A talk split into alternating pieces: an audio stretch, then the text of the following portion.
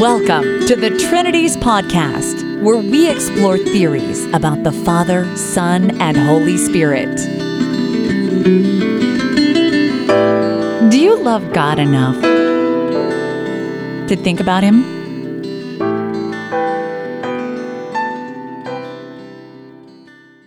Episode 64 Dr. Mark C. Murphy on Anselmianism about God.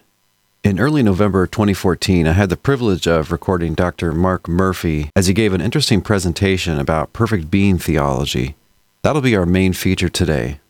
But before we get to that, some feedback from a listener named John Bainbridge. He emails, Thanks for your great podcast. We continue to enjoy it over here in Marseille, France.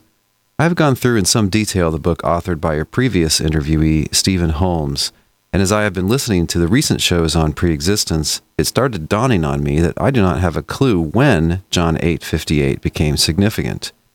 This evening I went back to the back of Dr. Holmes's book where there is the biblical reference section and the verse does not seem even to be mentioned in the entire book. So can you please help us understand more particularly when you consider this became a key text for Trinitarian theology and the context? Final question what is the significance, in your view, if we remove John 7:53 to 8:11 and just read through from 7:52 to 8:12? Well, I'll take the second question first because it's easier. If we take the advice of textual scholars and omit 753 through 811, then the only difference I can see it would make is that it just makes all the more clear that the issue is Jesus' claim that he's the Messiah even though people are arguing with him and doubting him in chapter 7, it says in verse 31 Yet many in the crowd believed in him and were saying, When the Messiah comes, will he do more signs than this man has done? But of course, we already know from the whole context of John that the issue is Jesus' claim to be the Messiah. Maybe it's a little more clear if we're not distracted by this incident of the woman caught in adultery. As far as your other question, Yes, this has been raised on the blog as well, and I don't know what the answer is, but I'm going to look into this. I don't recall in early authors seeing them appeal to John 8:58. That's where Jesus says, "Before Abraham was, I am," to prove that Jesus is God or that Jesus is fully divine or that he has a divine nature or that he's a part of the Trinity. I'm going to dig around as best I can in the ancient Catholic authors and see when this first comes into play. Can you help me out? If you have time to search through, say, the works of Origen or Novatian or Tertullian, and see if they make any theological use of John 8:58, can you post it to the blog post for this episode? I'll let you know what I've found next week. Dr. Mark C. Murphy has his PhD from the University of Notre Dame. He is currently the Robert L. McDevitt and Catherine H. McDevitt Chair in Religious Philosophy at Georgetown University in Washington, D.C. His areas of research include ethics, political philosophy, philosophy of law, philosophy of religion, and the philosophy of the important early modern English philosopher Thomas Hobbes. He's the author of a great many professional articles and book chapters, and his books include Natural Law and Practical Rationality, 2001, an essay on divine authority, 2002, Natural Law and Jurisprudence and Politics, 2006, Philosophy of Law, The Fundamentals, 2006, and God and Moral Law on the Theistic Explanation of Morality, 2011. I had the privilege of recording Dr. Murphy in early November 2014 at a conference entitled Themes from Van Inwagen the 2014 Eastern Regional Meeting of the Society of Christian Philosophers. This was hosted at Niagara University in Niagara, New York, and the conference was organized by the inimitable John Keller. The theme of Dr. Murphy's talk is what he calls Anselmianism about God. St. Anselm was the Roman Catholic Archbishop of Canterbury and an important medieval Christian philosopher. He defined the concept of God as that than which no greater can be thought. And using that concept, he famously gave an argument for the existence of God. That's called the ontological argument. And he also argued that God must have certain attributes, such as omnipotence and existing in eternity. If he didn't have those features, then he would not be that than which no greater can be thought. Philosophers nowadays call this sort of reasoning perfect being theology. But how should we understand these arguments? Is the idea that God is the greatest possible being, or is the idea that God is absolutely perfect? Those seem like two different ideas. Dr. Murphy interacts with the work of Peter Van Inwagen, the eminent Christian philosopher to whom the conference was dedicated, and also the philosophers of religion Yujin Nagasawa and Jeff Speaks. Dr. Murphy was kind enough to pass along the slides that he presented during this talk. You can find these as a PDF file on the blog post for this episode at trinities.org. Also, you may want to watch this on YouTube. Using the same audio, I've added his slides at the appropriate times. Without further ado, then, Dr. Murphy. Thank you very much. So I've, I've enjoyed the conference so far. I've really, uh, papers have been terrific. I want to make a few sort of small additions, or, or I hope some sort of few sort of helpful interventions on a big topic, this question about Anselmianism, about God. So, so I guess part of this I'm going to be saying something about what I take like the traditional understanding of Anselmianism to be, or the traditional method. Make a few comments about a few contemporary practitioners of um, and self-described Anselmians about God, and then make a few sort of criticisms of their views. I hope we can get some good discussion going. What I want to say is that to be an Anselmian about God, or this very sort of popular way of thinking about thinking about the divine nature um, and trying to draw further implications from it, is to just think of God as a maximally great being. I don't think to be an Anselmian in this particular sense involves like rejecting other forms of classical theistic approach. So, for, so for example, one might think like the best sort of fundamental theology is like Aquinas' theology. But nevertheless, Aquinas believed that God was absolutely perfect, and you might be an Anselmian uh, in, that, in that sense, while nevertheless holding on to some other sort of form of, of fundamental theology as well. Okay? So as far as I'm concerned, all that's involved here in being an Anselmian is to have a certain view about sort of what makes a being qualify as God, um, that is to be sort of maximally great. Here are a couple of contemporary Anselmians and their way of sort of specifying the Anselmian view. That's the, best picture. Uh, Peter, that is the greatest picture of you. I, I found this online. I don't know what. Uh, I looked for the highest resolution picture I could find. Uh, it's a great, great picture, Peter. So um, Peter's an Anselmian. He characterizes it, and this is the way a lot of Anselmians characterize it. In fact, I think a lot of Anselmians think this is just what Anselmianism is, is to characterize God as the greatest possible being. I'm going to have some criticisms of that, in part following Jeff Speaks later on, uh, later on in the session. Here's a second Anselmian, and uh, you might be able to see where, where his is sort of already beginning to take on sort of a, a, controversial specification of what belongs to the Anselmian view. This is Yujin Nagasawa. His view, or his characterization, is that if you're an Anselmian, here's what you should say. You should say that, that to be God is to exhibit the most valuable possible package of great making features. And the emphasis on is that we should not we should, we should think in terms of the overall package um, of the divine perfections that are exhibited, uh, not in terms uh, of the particular uh, individual perfections. And I want to say something about, about both of these views. So here are my here are the main theses um, that I want to talk about. So, so the first thing I want to say is I want to talk about Nagasawa's view for a little bit, and I want to make an argument that Nagasawa's view uh, is in a way not demanding enough, or there's kind of a pressure here. So, so here's the idea. You know, the idea is that you know, while Nagasawa's view might actually be a true set of necessary and sufficient conditions.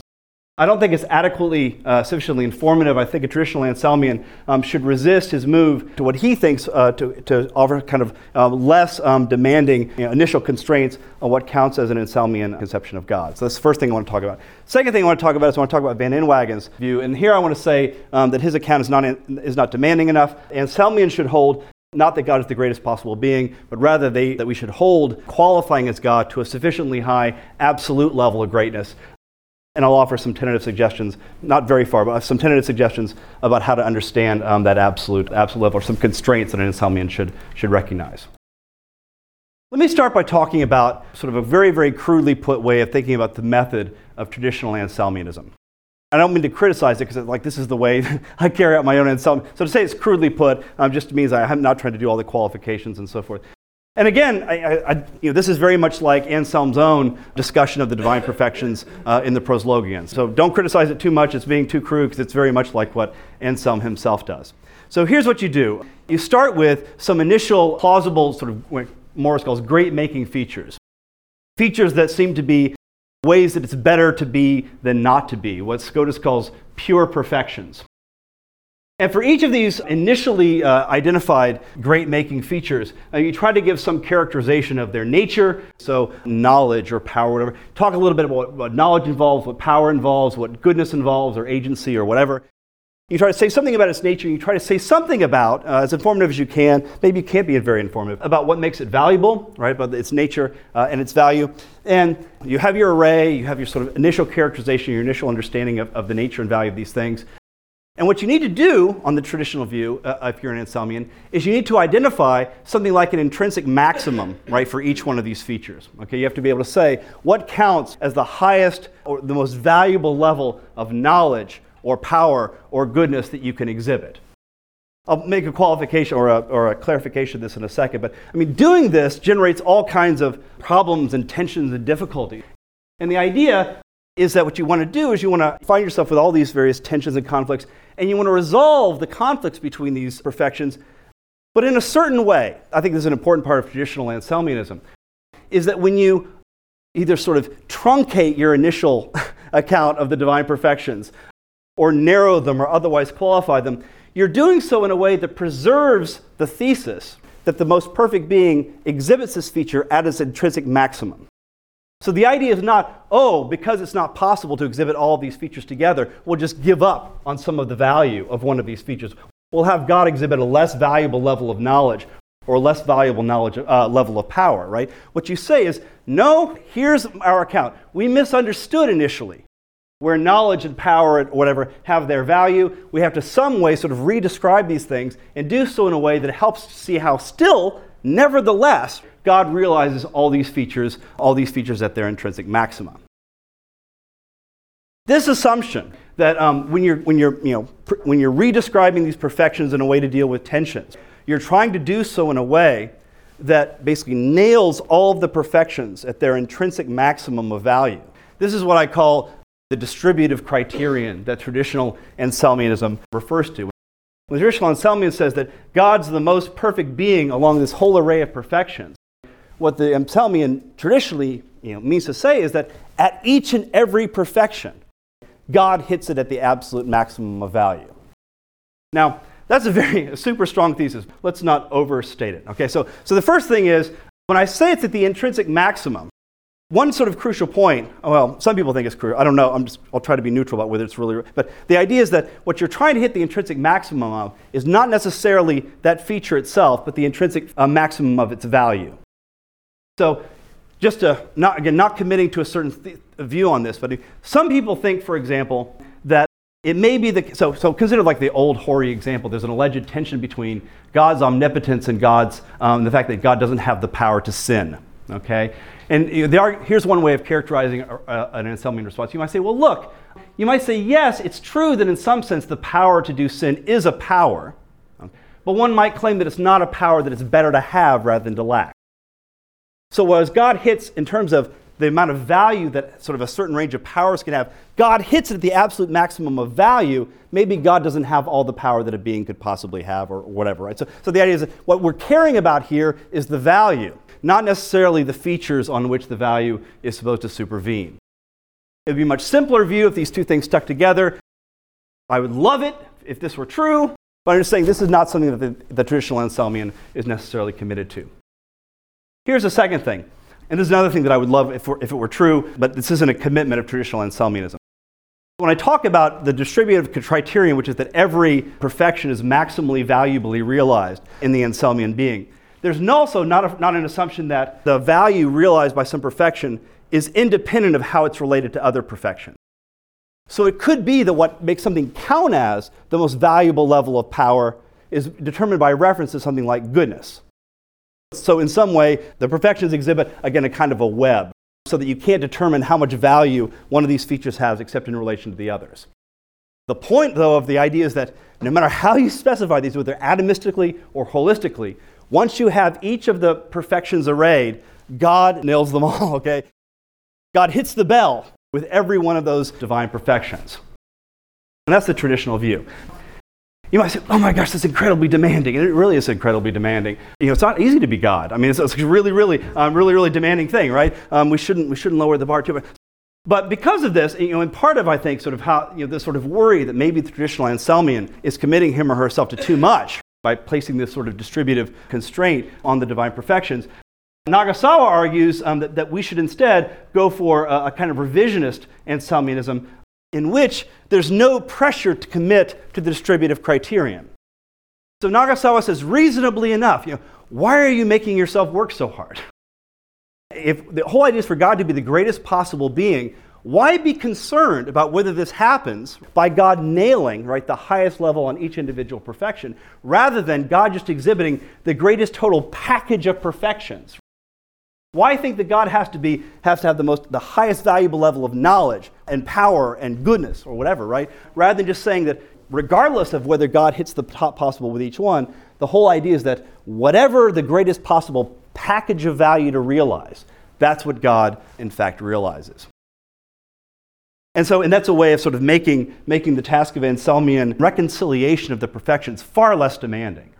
So instead of having to worry about how am I going to get God absolutely perfect in knowledge and power, instead you just say, well, if God can't get both of those, no problem, right? We'll just lower the bar and say, whatever happens to be the greatest possible combination of these two that's possible, that's the one that we'll say the Anselmian being has to have. Maybe it's true that some being could be greater in knowledge than this being, but wouldn't be greater overall. And that's what Nagasawa says we should be caring about. We're in favor of uh, the sort of Anselmian way of thinking about God's nature uh, and reasoning to what God's um, you know, features are going to be. So I've got a couple of worries about uh, Nagasawa's view. So I just want to lay out these worries really quickly, and, and uh, maybe y'all can talk me out of them, or maybe you can give me more reason to worry about them. So I've got two worries. So, so part one, right? I mean, it may be that you know, Nagasawa's idea is that, well, look, I mean, even the traditional Anselmian believes that God has the greatest possible package of features. We just want to, you know, we just don't want, maybe we don't commit ourselves to the distributive criterion. But I guess my, my suggestion is maybe the traditional Anselmian has good reason to take that further step. That not committing to it, um, you might think of it as like a real option for the Anselmian, right? You might think that really, given these, these sorts of considerations, maybe we should think that in the, the greatest possible package of perfections would be realized in this sort of distributive way. So here's a question. Here's sort of a, a, worry that I have. So, so suppose that a being exhibits, right? Counter possibly. Suppose that a being exhibits the greatest possible package of valuable features without satisfying the distributive criterion. So they don't max out at all the levels of value. There's like some combination that sort of goes below that. So here's my question. What could explain why these features are realized to the precise height of value that this package of features realizes? again, assume there are like three perfections knowledge, power, goodness. And you know, we can't hit the top at all of them, right? Now we've got the Anselmian being who realizes what could explain why each of these features are realized to the precise level that they're realized so that the value would be maximized in the Anselmian being. Why would that be true? I mean, to say, well, that's just, you know, de dicto. It's like, that just make, that's just what makes it the Anselmian being. It's like, no, no, no. What I want to know, why does this being, right? Why is it that this being has those features in that precise combination such that this being is going to maximize value? I don't know. Doesn't seem very promising to me. Nothing wholly distinct from God could explain this, right? So it's not like some other being tinkers with the divine perfections in God to make it so that God, this being maximizes value. That's a stupid view. No one would hold that, okay? It can't be the great making features themselves. It can't be knowledge, goodness, power. Because these individual perfections aren't what explains it, right? What has to be explained is why they're coordinated in a certain way so that together they maximize value. Okay, so the individual perfections themselves can't do the explanatory work, right? We can't appeal to knowledge or to power or to goodness to explain why all these features are exhibited in a way that, that value is maximized. And God Himself can't explain it because God's existence as absolutely perfect being is logically posterior to, right, these features being realized in God in a way that maximizes their value. So I look at it and say, you know, it just seems to me there's kind of, there's kind of an explanatory puzzle that Nagasawa's view invites that traditional Anselmianism doesn't invite. This is not to say, here's my qualification, this is not to say the traditional Anselmian doesn't have explanatory puzzles to deal with. Traditional Anselmian also has to raise questions about you know, why is it that this being exhibits these features to their maximal degree. But I want to say that there's like this extra, very hard and very disturbing, and sort of hard to, hard to figure out puzzle that Nagasawa's view invites that traditional Anselmianism doesn't invite. Okay, so there's like one worry or one, one sort of kind of pressure, I think, that, uh, that Nagasawa's view invites that traditional Anselmianism doesn't have to face. Here's a second. Traditional Anselmianism, and this is an argument not from explanation but from value theory. Traditional Anselmianism does not require some strong controversial view about the extent to which the divine perfections are value commensurable. Consider these three perfections knowledge, power, goodness. And now I raise the question, right? Very, very crudely put. How much knowledge do you trade off to get a certain amount of power? How much knowledge should you be willing to give up to gain a certain amount of power in talking about the perfection of a being? The traditional Anselmian doesn't have to answer that question. Why? Well, traditional Anselmian only needs one view, okay, about value and the perfect. It's dominance. A being that dominates every other being, every other possible being on each perfection is better than all the rest. You know, I shouldn't pronounce on things far above my field of, you know, my, you know, but look, this looks pretty good as, as like an Anselmian principle goes. It's like dominant. Yes, I know organic unities and all that can generate weirdness, but look, look at the principle, people. I mean, this looks like a really, really plausible view um, if you're going to start comparing, right, uh, the, you know, the, value, uh, the value of beings. And that's all the traditional Anselmian needs. But foreshadowing, right, a sign of substantive literature. So Nagasawa's view doesn't have this feature. Nagasawa's view requires a fairly strong commensurability position. What Nagasawa's view needs is that the package of features exhibited by the Anselmian being is going to have a sing- either a single peak that somehow there's like a uniquely maximizing trade off between knowledge, goodness, power, and whatever other divine perfections there are. Or, and I don't like this answer as much, but I'm just going to, I don't want to fight over it right now, or multiple equally good peaks. And I mean literally equally. Not, it's kind of vague, not incommensurable, but equally good. Here's what I think would be a problem if there were multiple incommensurably good peaks. I think there's like an important difference between incommensurability and equality here, right? If two things are equally good, you have no reason to prefer one to the other. No reason, okay? No reason at all, right? Look, I mean, if you've got incommensurable things, you have reason to prefer one to the other, right? You have reason to prefer the other to the one. It would be reasonable for you to have preferences um, when there are incommensurable goods that are at stake. So here's something I, I don't think that it should be all right for me to prefer some other being to the actual Anselmian being. But if there were incommensurable values between them, it's like, oh, you know, I would really prefer a being that were, uh, had more power and a little less knowledge, okay? Or actually, maybe a little more goodness and a little more, whatever, right? You get the idea, right? So, so here's the worry. The worry is that um, Nagasawa's got to have this. And it doesn't actually, it doesn't look very plausible if you sort of take seriously that these really are distinct perfections, knowledge, whatever, right? It doesn't seem very plausible to me that they would exhibit the kind of commensurability that would enable this sort of package of features view to go through. So I said those are two sort of small, you know, not trivial reasons. One might want to sort of um, dig in and sort of go for the more traditional Anselmian view. You know, maybe sort of how, how important you think they are depends on sort of how much trouble you think traditional Anselmianism is in. Uh, maybe if you don't think um, the worries about inconsistency so, are, and so forth are such big worries, maybe you won't be, maybe you won't find this so problematic. These two things both really do belong here. Okay, that's Jeff Speaks. He's a philosopher at Notre Dame, and that's of course Michael Jordan. Uh, and what do Michael Jordan uh, and Jeff Speaks have in common? Well, Jeff's been working on, on perfect being theology lately, and one of his objections to a, a, a certain way of sort of rendering perfect being theology, uh, Anselmian theology, is, a, is specifically an objection against Van Inwagen's way of formulating the view. Anselmianism is that holds that you know God is being that qualifies as maximally great, and Peter Van Inwagen characterizes this as God is the greatest possible being, and Speaks says, well, look, hold on a second. This seems to undersell or sort of um, place too low the bar that we should set for a being qualifying as God. Suppose, right, again, sort of, um, since we're, we might sort of be worried about the limits of our modal knowledge, um, we might sort of have overblown views about how great beings can be and so forth, right? Suppose it turned out that when you looked at the array of possible beings, it turned out that the greatest among them was Michael Jordan. So Jordan, right, um, it turns out is, of the, great, of the beings out there, it turns out like Jordan is the greatest possible. He's a possible being, he's pretty great. Okay, look, I mean, I mean, look at him, really. No, okay. Um, he's pretty great. And uh, just, just going in there. Um, he's pretty great, but we wouldn't say, if this was like a, a discovery of our modal, uh, sort of a modal discovery we had, right? We wouldn't therefore conclude that Michael Jordan is God, okay? We would be atheists. We would say, if this is as great as a being can get, then forget it. Atheism is the way to go. If you think that's right, I mean, if you think that if we found out Michael Jordan is the greatest possible being, um, we should be atheists, it seems like there's something, you know, at the very least, sort of misleading about thinking that the way to conceive of God is just to say, well, look, what's like, what is like the range of possible beings out there? Which one of these is like at the top of the heap? The one that's at the top of the heap of possible beings is the one who qualifies as God. The idea is that maybe that's not right, the right way to think about it. Maybe what we ought to do is we ought to think about the standard as being something more like in absolute terms. In addition to being, of course, possible, um, we hope God it's going to be possible being, it's also got to be the case that this being has to exhibit a sufficiently high level of greatness, absolutely speaking, right? Not just in comparison to what beings are possible.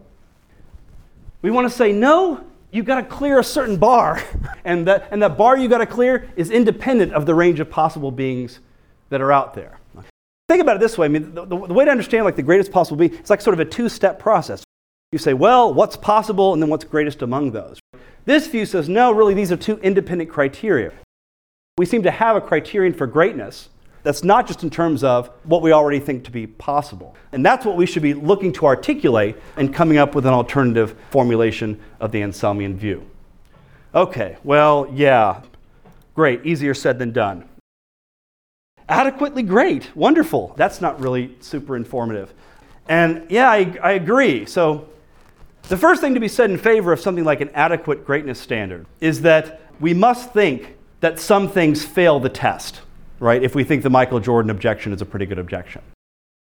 The fact that we're like really, really, that I'm so far really vague about it and unhelpful, does, shouldn't be enough to sort of shoot it down. And even, and even if I'm unable to say much at all that will satisfy you, maybe, uh, maybe it's a notion that we should take seriously anyway. Um, even if I can't do it, maybe someone smarter than I can.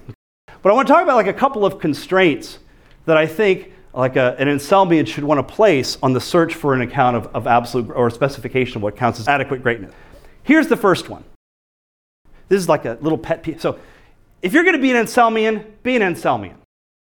Really believe that what you're talking about is a conception of value that's not defined in, ter- in relation to what we or any other creatures should find worthy of worship.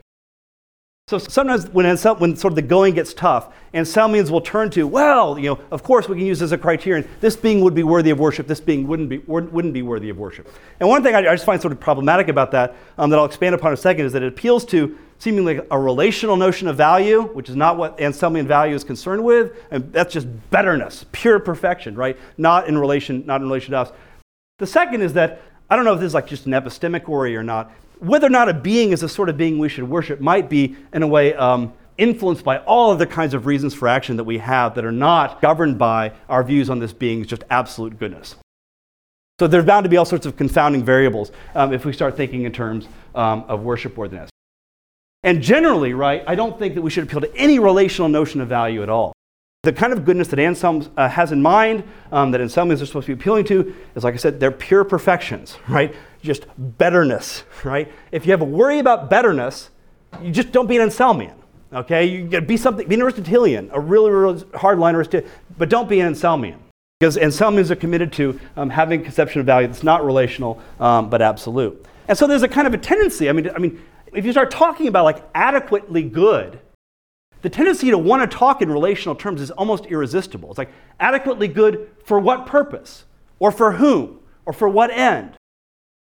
So it seems to me that um, if you recognize the following two things, that just being the best possible isn't good enough, and you can't appeal to any relational notion of value to do the work, seems to me there's like only like one thing you can say is that there's something like a notion of complete perfection that can be specified without reference to the possibility of being instanced. That we can talk about goodness um, and what, whether a, having a certain feature is good and what, it's, you know, what counts as better or worse uh, with respect to realizing that feature. in a way that sort of abstracts from the possibility of its actually being instanced. Okay? I mean, I think about this, I mean, just to go back to a relational notion of value for a second. I mean, so for example, I think that knowledge is a human good. And I think that's something I know, and I can talk about what counts as knowledge and what counts as more knowledge without having any strong view yet about what kind of knowledge is really available for human beings, right? It could be that like skepticism is true, right? And that stinks because knowledge is such a great good. That seems to like show that we can pull apart knowledge is something that's good, we talk about more or less of, and whether or not what knowledge that is possible for us to get. Okay. Similarly, I think that in the Anselmian case, we should be thinking in terms of you know, the difference between the like two independent judgments. One is what would count as the Anselmian God, you know, the Anselmian being, realized the greatest possible level, right, of this goodness. And second, sort of, um, what would this, um, you know, whether it's possible um, that a being could do so. Of course, right, there couldn't be an Anselmian God unless it's possible that a completely perfect being exists. But we don't, and this is what I, was the initial criticism, but we shouldn't define um, the Anselmian God's level of perfection by reference to the limits of possibility that the level of perfection, right? So, so of course, the Anselmian God, right, it's got to be possible if it exists. All right, that's obvious, right? But we, don't, we shouldn't try to characterize what counts as absolute perfection for the Anselmian being either by reference to relational notion of goodness or sort of limited in terms of what's, uh, what's actually possible for that being to achieve. I know that's still kind of vague, um, but hopefully we're like beginning to put like constraints on what could count as an adequate view uh, enough to make enough to make some progress. Let me conclude just by making a couple of quick remarks about methodological implications. This is, here's one thing that's sort of interesting about the greatest possible being formulation is that um, it makes our understanding of the existence of the Anselmian God, in, in, a way, sort of makes it impossible to challenge God's existence by arguing that the space of possibility to realize value is smaller than we thought. If it's the greatest possible being, if we show that possibility space is smaller than we thought, that doesn't challenge God's existence, because God will just be the greatest one within that possibility space.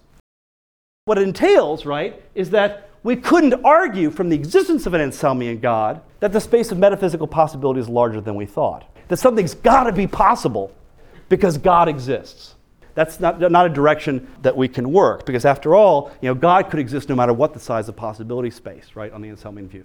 If you have the view that I want to defend, by defending the absolute greatness criterion, Anselmian methodology can be transformed a bit. It seems to me that if you hold on to this sort of view, that we can argue from the following. Suppose that we think we judge the Anselmian being as possible. Maybe by revelation, it's shown to me that it's possible. Maybe I think the Bible teaches this. Maybe I think that, uh, that church tradition shows me, right, that there is such a thing as an Anselmian being, that that's possible, right? Well, if I judge that a being would be greater, if that being could bring about some result, that gives me reason to think that that result is possible. So, while the Anselmian, while the greatest possible being way of for- formulating uh, Anselmianism makes it impossible to make arguments for, the, for like the size of possibility space being larger than we thought. It seems to me that if you accept right this gesture toward a different sort of Anselmianism, this absolute absolute goodness criterion, uh, seems to me that would help us. You know, we could you know put it to work a little bit in coming to further judgments about what's really metaphysically possible. That's all I have to say. Thank you all very much. Look forward to your questions.